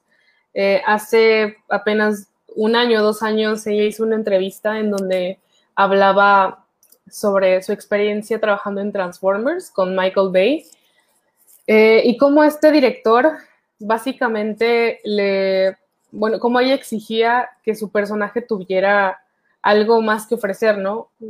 Que tuviera un poco más de profundidad. Y él mencionaba que no, o sea, que, que no podía por su apariencia, básicamente culpándola, ¿no? De que es que eres muy guapa y no, no te puedo poner otro papel porque, porque estás cumpliendo con esta función de que, ay, no, pues es que el personaje tiene que ser de esta manera. Entonces, llegó un punto en donde ella ya no se sentía cómoda trabajando con él y prueba de ello es que pues dejó de salir en estas películas. Honestamente, eh, pues yo, yo no estoy muy familiarizada con, con este director ni con sus películas, pero investigando sí, solo creo que hizo dos películas ella y ella misma dijo que hasta hace poco tuvo el valor de hablar de esto porque sabía que antes no, no podía hacerlo. Sí, y, dijo, no, gracias. De aquí, porque eso, cosa, eso es un acto de admirar, de admirar, porque decir, ¿sabes qué? Pues no lo hago. Simplemente me voy, tomo mi, mi valor, mi dignidad, mi interés, y, y aunque me ofrezcas millones, prefiero que se respete lo que estoy pidiendo, ¿no? Que, que es que mi personaje, mi trabajo sea valorado por lo que es una, una actriz, una actriz buena que hace. Claro, y muchas veces estas actrices dejan incluso de salir en producciones. ¿Por qué? Porque, o sea, ya tienen este antecedente y el director, ¿qué es lo que hace? Decirle, no, pues ya no la contrates, ya no esto, ya no el otro, porque pues ese es el poder que ellos tienen, ¿no? Y es cierto, desgraciadamente Megan Fox eh, dejó de salir en muchas producciones, al menos yo ya no la he visto en muchas producciones y es bastante triste, ¿no? Porque pues es una actriz con mucho potencial y que parecía que su carrera iba por muy buen camino y que por alzar la voz le hayan quitado esa voz, ¿no? Si tienes aquí otro caso, el de María Snyder. Ajá. Bueno, este, este es uno de los casos que más eh, me impactó, porque, eh, bueno, esta actriz es conocida por su papel en Último Tango en París, película de Bernardo Bertolucci, eh, que igual es muy, un director este, italiano muy conocido y que marcó pues, con todas las películas que hizo. Y la actriz tenía 19 años cuando protagonizó esta película, al lado de Marlon Brando, quien entonces tenía 48 años en ese entonces. Y esta película es muy recordada y muy conocida por la famosa escena de la violación, que, bueno, eh, como se menciona, pues es una escena en donde pues se practica una violación y que hubo mucho, como muchos, este, ¿cómo se dice? Muchas opiniones de que no, es que no, no fue real o sí fue real, hasta que tiempo después el director admitió que fue una violación real. Y encima de, esto, o sea, su compañero Marlon Brando lo sabía y ella no, no sabía, no tenía idea de, de, que esto iba a suceder en la película, no estaba en el guion. Y aquí tengo este, una, lo que dijo el director dos años después de que María Schneider falleciera. Y dice... espera, amores, me estás diciendo de que existe una película dentro de la gama de, del cine popular, una película palomera, que tú puedes agarrar, ver, y en cuanto llegas a una escena, estás viendo la, la violación real de la actriz. Así es. Y esto fue por el director y el coprotagonista. Exacto, o sea, los dos sabían perfectamente qué era lo que iba a suceder, pero la protagonista no tenía ni idea, o sea, ni siquiera estaba contemplado, ni siquiera eh, se lo habían mencionado en el guion, porque, pues, o sea, aunque, aunque hubiera sido, aunque hubiera sido una escena eh, fingida, ¿no? Eh, pues mínimamente o sea, es la responsabilidad del director ponerlo, la obligación del director ponerla en el guion y preguntarle a la actriz, ¿estás dispuesta a o no? Porque claro, que no, o sea, aunque, aunque sea algo ficticio, no todas las actrices están dispuestas a pasar eh, por algo así. Entonces, eh, años después, eh, Bertolucci en una entrevista dijo, dijo lo siguiente, Dijo, me siento culpable, pero no me arrepiento. Quería que María sintiera la humillación y la rabia, no que la actuara. Por eso me ha odiado toda la vida. Entonces, no. ¿Qué esperaba, güey? No puedo.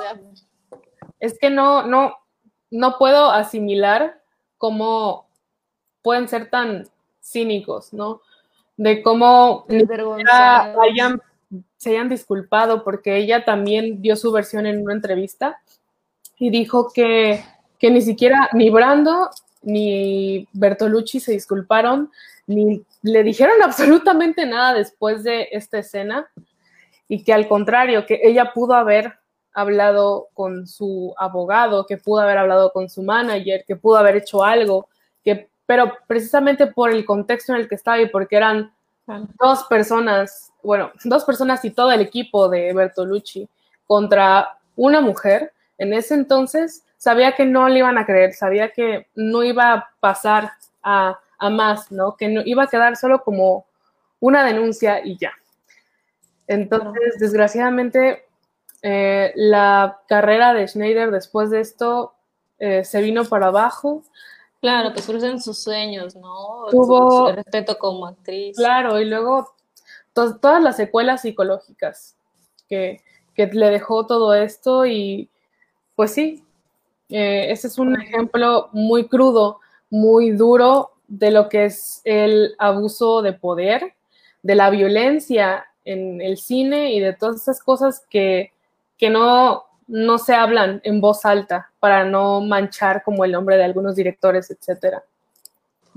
Dani, tenemos un comentario de Yaret que dice, ¿Tú qué opinas sobre la discusión que hay sobre que las mujeres deben tener otras categorías para ser nominadas o reconocidas? ¿Crees que está bien por visibilizar o no está chido porque de nuevo segmentamos y se hace ver como que las mujeres cineastas no fueran parte de un todo como lo es la industria. Sí, yo creo que, eh, que estaríamos cayendo en el mismo error de invisibilizar a las mujeres, porque, o sea, el crear una nueva categoría, por ejemplo, mejor director y mejor directora, es separar, ¿no? Y, yo siento que ahí sí estarías cumpliendo como con una cuota de género. Y el hecho de, de separar, ¿no? A mujeres y a hombres de esta categoría, esto, o sea, quiere decir que, que, bueno, o sea, una mujer no es lo suficientemente buena como para competir con todos estos hombres de la industria, ¿no? Y, y siento que no, no sería una buena idea. ¿Tú qué opinas, sí. Pues fíjate que me recuerda mucho eh, cuando hablábamos, por ejemplo, hace unos webinars, que las mujeres en su mayoría estudian las ciencias sociales y las artes. Y a pesar de que ya son la mayoría, los reconocimientos se dan a los hombres, como el 20-30% de entre el 100 total. Y, por ejemplo, en algunas escuelas de música de Francia, cuando estuvo igual la época de, de, estas situaciones que ya es que tienen más problemas con esto, por ejemplo, nosotros aquí con el COVID, ¿no? Para allá otras situaciones peores han estado.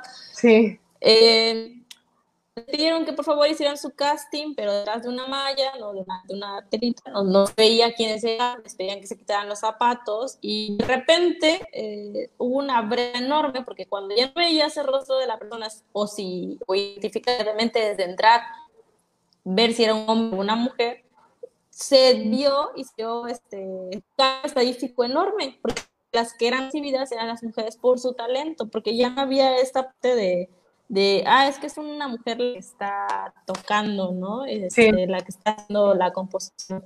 Lo mismo también para, para, ingresar a las universidades, cuando tienes que poner, este, a veces cuando haces una maestría en el extranjero, tienes que dar una carta de motivos, escudo, pero hay que ser anónima. O sea, sí. tú la mandas, obviamente, y quienes la leen, la, o sea, cuando la entregan, la ponen anónimo para que los que están de revisores no dejen llevar por si es hombre, si es mujer, si tiene un nombre extranjero, si tiene un nombre local, si su nombre está, no sé, en náhuatl, en lo que tú quieras. Ajá. Entonces, como con, con, esto de la pandemia, pues se llevaron todas estas cosas de manera electrónica. De nuevo, las estadísticas mencionan que al no ser este, el género y al ser calificadas, descubren que la mayor aceptación discursiva, por ejemplo, en este caso, es para las mujeres. ¿Qué pasa?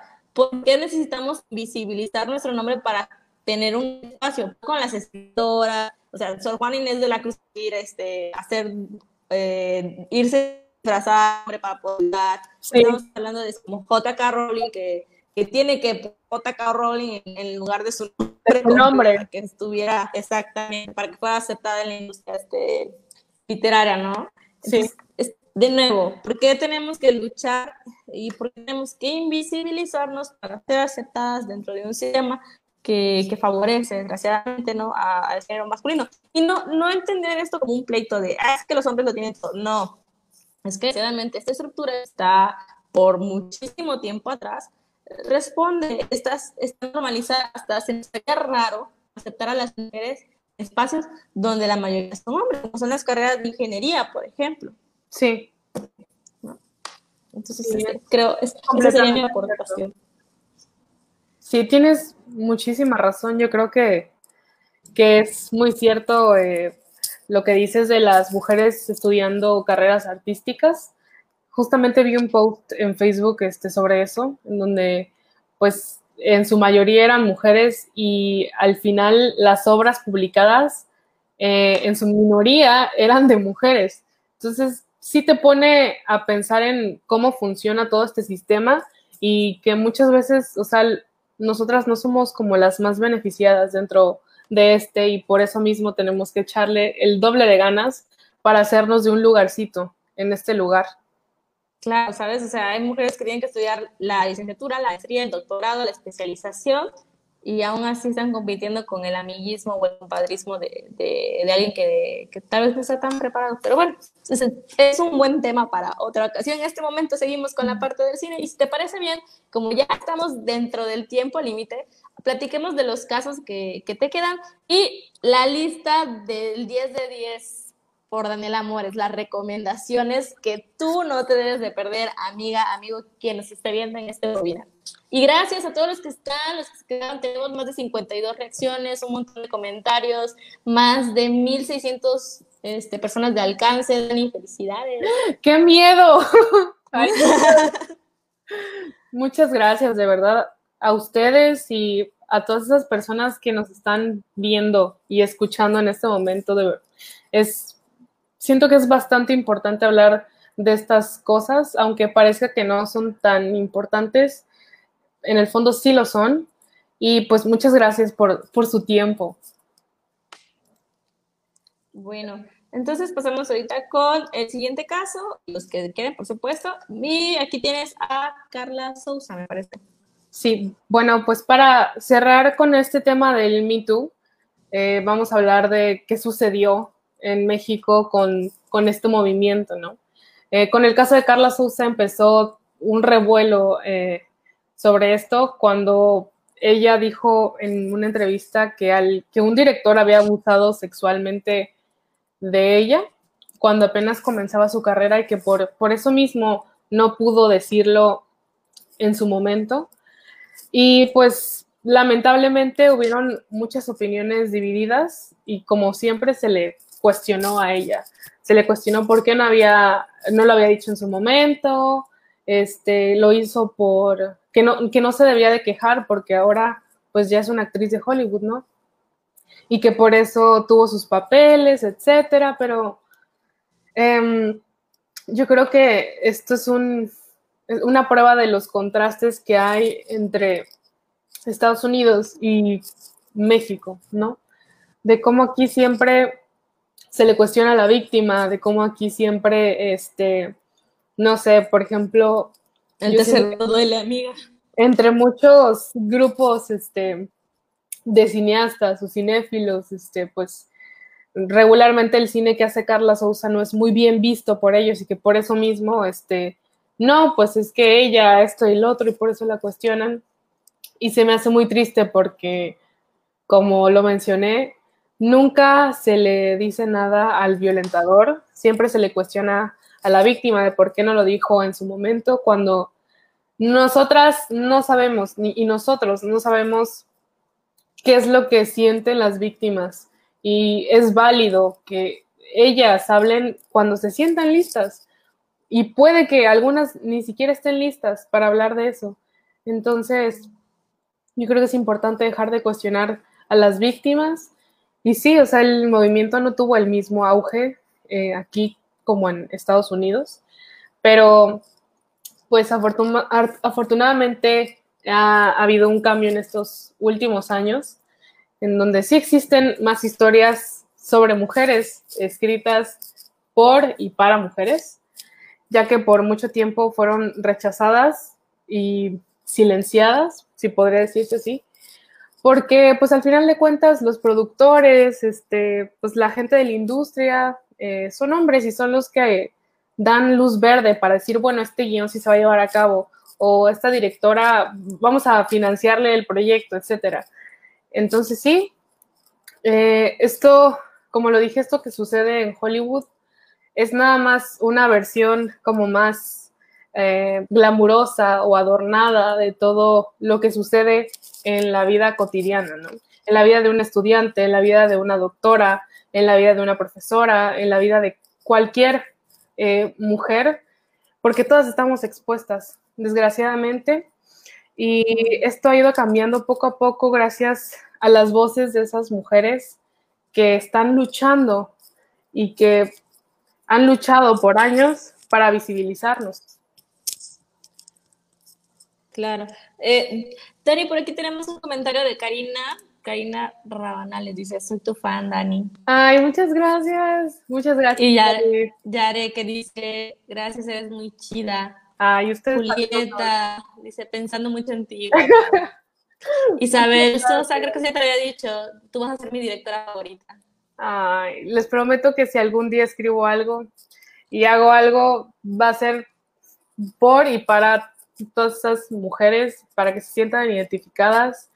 Y definitivamente yo creo que eso es lo que más me motiva, porque hay veces que sí mm, yo creo que viendo toda la situación que nos rodea, hay veces que sí te sientes desanimada, te sientes triste porque dices, es que no, lo, no sé si voy a poder, no sé si voy a lograrlo, no sé si, si voy a hacerme de un nombre o si voy a hacer lo que quiero por miedo a que, no sé, me pidan algo a cambio, por miedo a que me digan, es que em, no eres lo suficientemente buena o es que hay otras personas en espera. Entonces, ver todo ese apoyo de todas esas mujeres que me rodean y que me inspiran, eh, creo que es lo que me motiva a continuar con esto y es importante que todas eh, las que están escuchando en este momento eh, cuenten sus historias, que no, no se detengan por nada, que nunca se callen lo que tengan que decir y que todas sus historias son importantes. Cuenten sus historias, escríbanlas de la manera que ustedes quieran. No les digo que, que hagan cine, tal vez a ustedes les gusten otras cosas, tal vez a ustedes les guste la música o las escribir este, no sé, novelas, poemas, etcétera. Nunca callen eh, lo que ustedes quieran decir, porque todas las historias son importantes y todas sus historias merecen ser escuchadas. Hola. no, es que me quedé súper no, no, aquí sigo, como crees, estoy súper, me ha tocado bastante. Yo creo que todas hemos tenido miedo de emprender, no solamente por el que dirán, sino por el, el, señalamiento, ¿no? Y qué, claro. qué fuerte, gracias por las palabras para todas las chicas que hacen fotografía, que hacen poesía, que hacen, que son emprendedoras, que quieren hacer cine, que quieren cualquier actividad, háganlo como niñas, ¿no? Ustedes pueden. Háganlo por, tu niña interna. Háganlo por porque a lo mejor de niñas ustedes tenían un sueño o siempre quisieron eso. Como les dije en principio, yo siempre quise escribir historias y ahora pues sí lo estoy haciendo de mi manera y espero poder hacerlo eh, en un futuro, cuando termine la carrera y cuando termine la pandemia. Pero em, yo creo que esa es como la mayor inspiración sea, lo que, ¿qué pensaría, eh, qué pensaría su niña de hace, no sé, la Daniela de hace 15 años? Por eso mismo es que lo hago, para cumplir esos sueños, porque creo que todos nuestros sueños valen la pena y creo que todas podemos hacerlo, porque poco a poco va a ir cambiando toda la situación, poco a poco van a ir desapareciendo esos privilegios eh, para otras personas y van a dejar de ser privilegios porque ya van a ser cosas que todas vamos a poder hacer con toda libertad y con las mismas este, posibilidades, con las mismas oportunidades que esas personas. Gracias, Dani. De hecho, mira, aquí tienes un comentario súper lindo. Dice, la perspectiva no hace el éxito. Siempre para adelante, hija. Si te caes, levántate y continúa. Existir, resistir y nunca desistir. Qué bello, qué fuerte, porque el darnos esos mensajes los unos tras ya se hace de madres a hijas, de amigas, entre amigas, de incluso entre conocidas. Realmente nos da fuerza, realmente nos da voz, realmente nos impulsa. Claro, y por eso precisamente siento que las brujas vinieron a salvarme como en un momento muy eh, importante de mi vida y se los agradezco muchísimo y sobre todo por estos espacios, porque creo que es importante, o sea, es que nunca sabes qué es lo que pueda marcar a una persona que te esté escuchando. A lo mejor para ti sea como de que, ay, ¿por qué dije eso? Pero después te das cuenta que, o sea, sí marcó a una persona más y que esa persona ahora eh, puede que se sienta motivada o que tú, sin darte cuenta, eh, ya le echaste porras y puede que eso la, la aliente a cumplir sus sueños. Claro, mira, aquí tienes un mensaje de Yara que dice, te amé. Ay, muchas gracias. Yo las amo a todas. Y que aquí también tienes, fíjate, te voy a comentar un poco. Tienes un alcance en estos momentos de 2.563 personas alcanzadas. ¿Por qué me dijiste eso? Porque Dani, tu mensaje está llegando a muchísima gente y muchísima gente se está sintiendo ah. identificada. Entonces, voy a llorar. Que las personas estén ahí, que te, que te vean, que den clic, es porque realmente lo que tienes que decir cambia el mundo cambia el mundo. Y pues bueno, ya para ir cerrando, vamos a ir este, poniendo por favor ahí en las pantallas. Perdonen el ruido por acá, la familia. Eh, vamos a ir poniendo en las pantallas las diapositivas con las recomendaciones del 10 de 10 de Daniel Amores. Bueno, vamos a comenzar con, a ver, bueno, este es un, fragmentito que escribí eh, de un artículo hace dos meses, tres meses. Y pues sí, o sea, para, les traigo estas recomendaciones para darnos un respiro de todo esto, todos estos meses de confinamiento. Sí, por favor.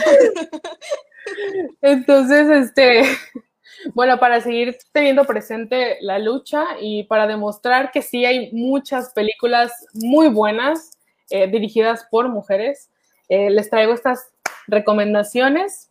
Ahora vamos a comenzar con, a ver, la siguiente diapositiva.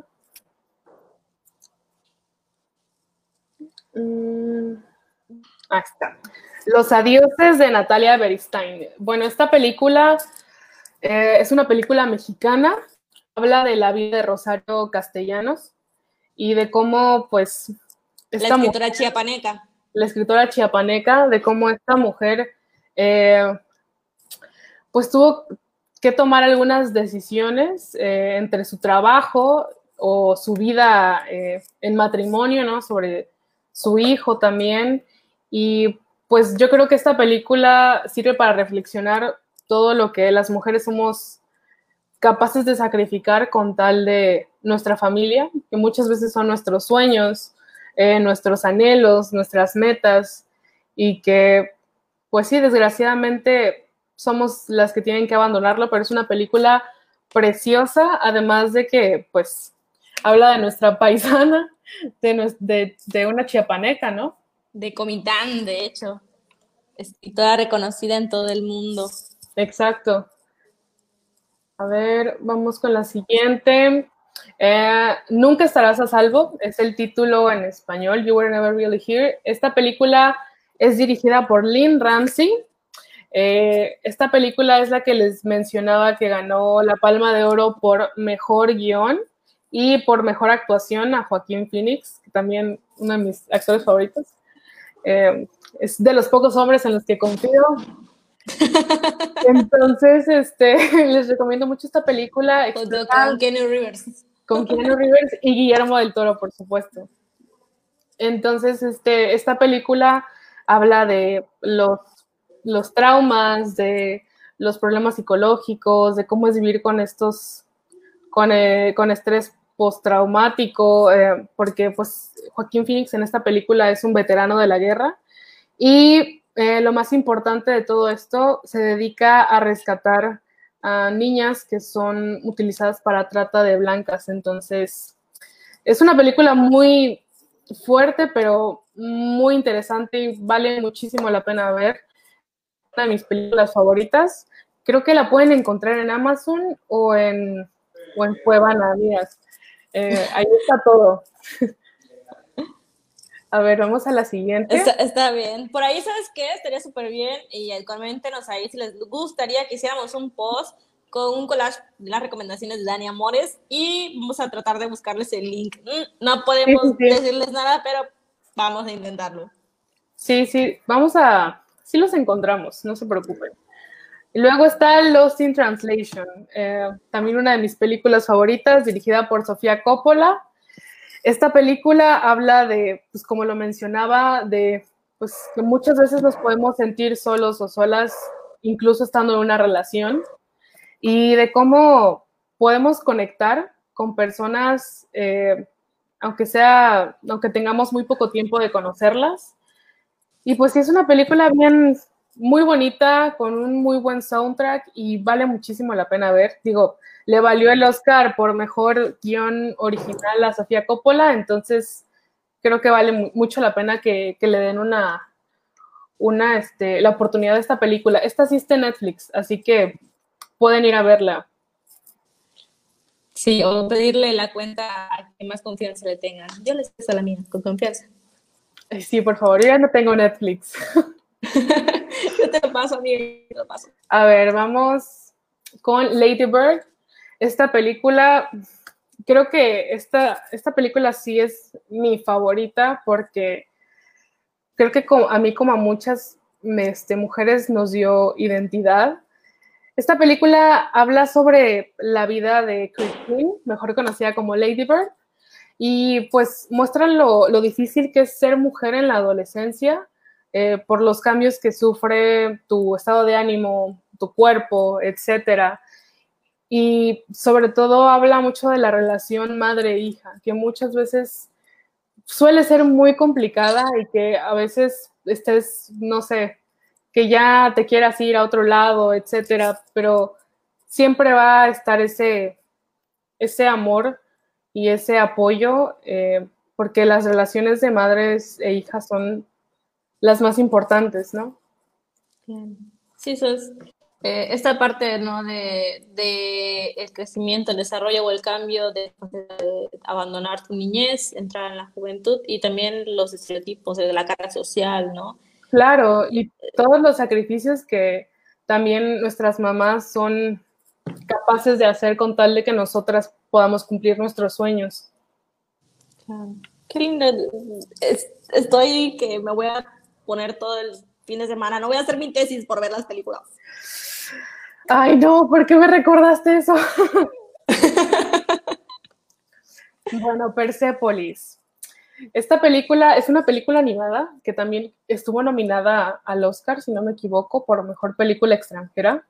Eh, esta habla de nuestra. Esta es una historia, de hecho, basada en hechos reales. Eh, la directora es la. Es este, justamente. Creo que Creo que ella escribió el libro también, porque es una adaptación de un libro, pero pues habla de lo difícil que es ser mujer como en los países este, de Medio Oriente, ¿no? Que tienen, si aquí tenemos ideas muy cuadradas, en el Medio Oriente es completamente diferente y es mil veces más difícil ser mujer y tener aspiraciones, ¿no? Tener sueños. Entonces, esta película habla muy bien de eso y vale muchísimo la pena de ver. Aparte, tiene frases muy, muy bonitas. Eh, esta foto es muy, muy famosa. No sé si la han visto ah, alguna vez. Y es, animada, ¿verdad? Me es animada. tuvimos la oportunidad de que nos la compartiera ahí el Departamento de Género de la Universidad en el Punto de Humanidades 6 por la maestra Dana de Pombo. Muy buenas películas, por ahí pusieron también la de la bicicleta verde, esa me hizo llorar muchísimo. Yo también, pero me aguanté porque en clase pues, como que no. Bueno, este es este es un documental, es un corto, no, sí es un documental. Eh, este ganó el, Oscar, de hecho, a mejor documental. Es dirigido por puras mujeres, todo el equipo es, son mujeres. Y habla, eh, period, end of the sentence, habla sobre las toallas eh, femeninas, toallas sanitarias en los países de Medio Oriente que, o sea, es difícil creer cómo algo tan común para nosotras como es este, pues son las toallas sanitarias, en otros lugares son prohibidas o son sinónimo de, pecado o de algo que no, no va con, o es que estás ofendiendo a tu Dios, ¿no? Y este documental pues narra eso, como, como las mujeres de Medio Oriente eh, están fabricando sus propias toallas porque el país las, las prohibía, ¿no? Prohibía su distribución cuando es una necesidad. Al menos, eh, pues claro, o sea, para ellos no, pero para nosotras las mujeres sí lo es. Y es este, o sea, a lo mejor y tú dices, bueno, es que aquí no pasa eso, pero muchas veces eh, por los mismos contextos es difícil creer que, que algo está sucediendo como del otro lado del mundo, ¿no? En el mismo, en el mismo tiempo de la historia, ¿no?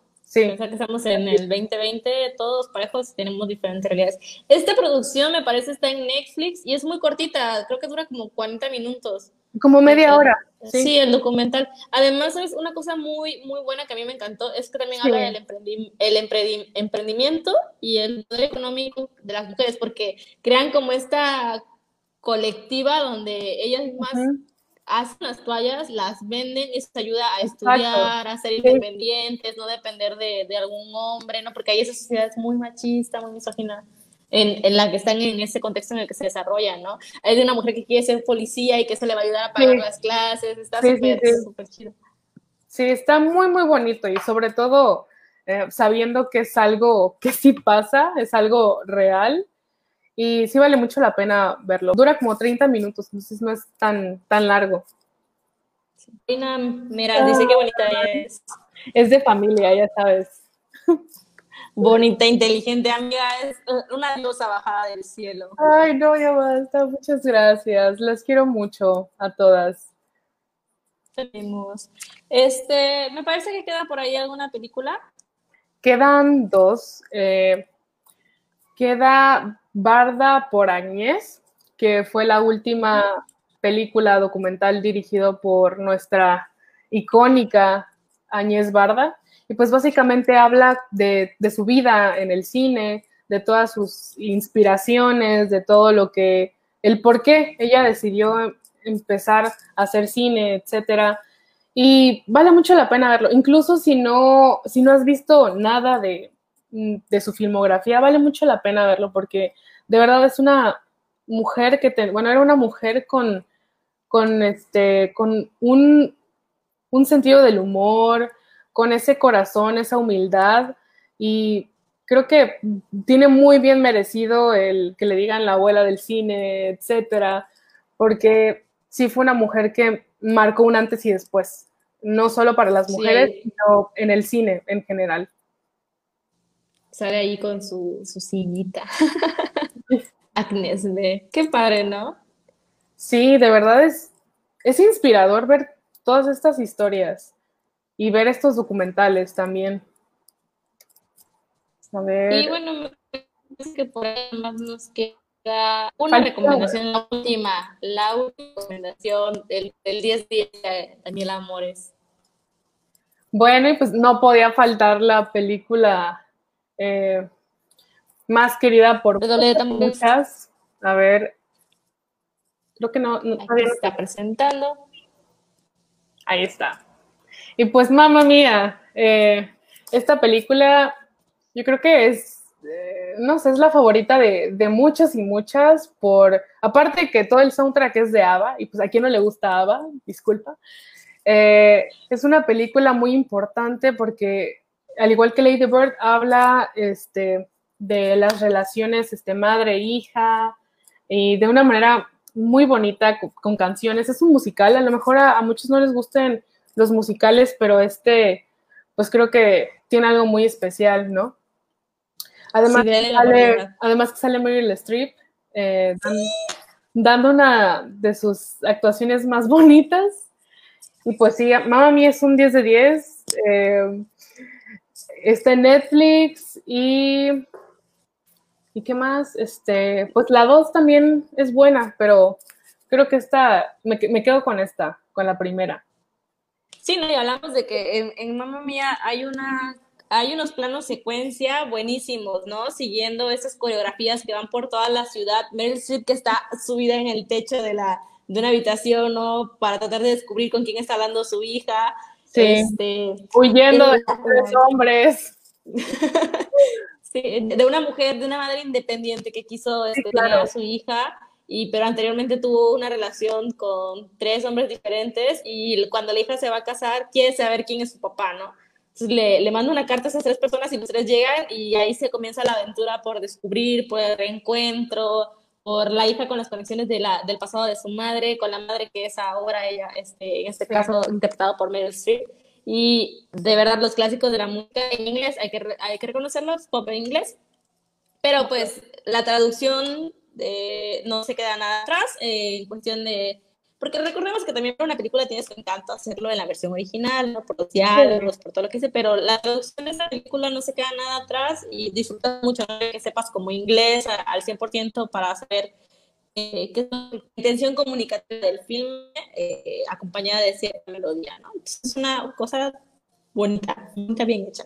Sí, además de que pues ABBA estaba demasiado estaban demasiado adelantadas a su época, por las letras de sus canciones, donde hablan que, por ejemplo, en, en Money, Money, Money, que es una de las primeras canciones de la película, habla de cómo, cómo sería increíble, ¿no? Ser una mujer rica en este mundo lleno de hombres millonarios, ¿no?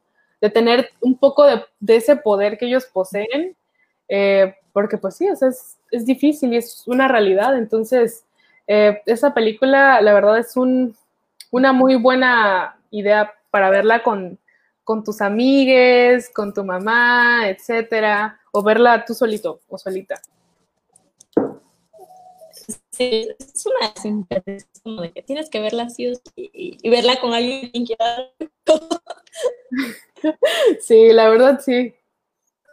Ay. Por, por aquí tenemos unos últimos comentarios, dice tu mamá mía, de María Verónica. Pero luego ni, quiere, ver películas conmigo. Eso es una mentira. Orgullosísima de ti, de cátedra. Y sí, tenemos una experiencia súper enriquecedora. Muchísimas gracias, Dani, de verdad, Dani, con amor.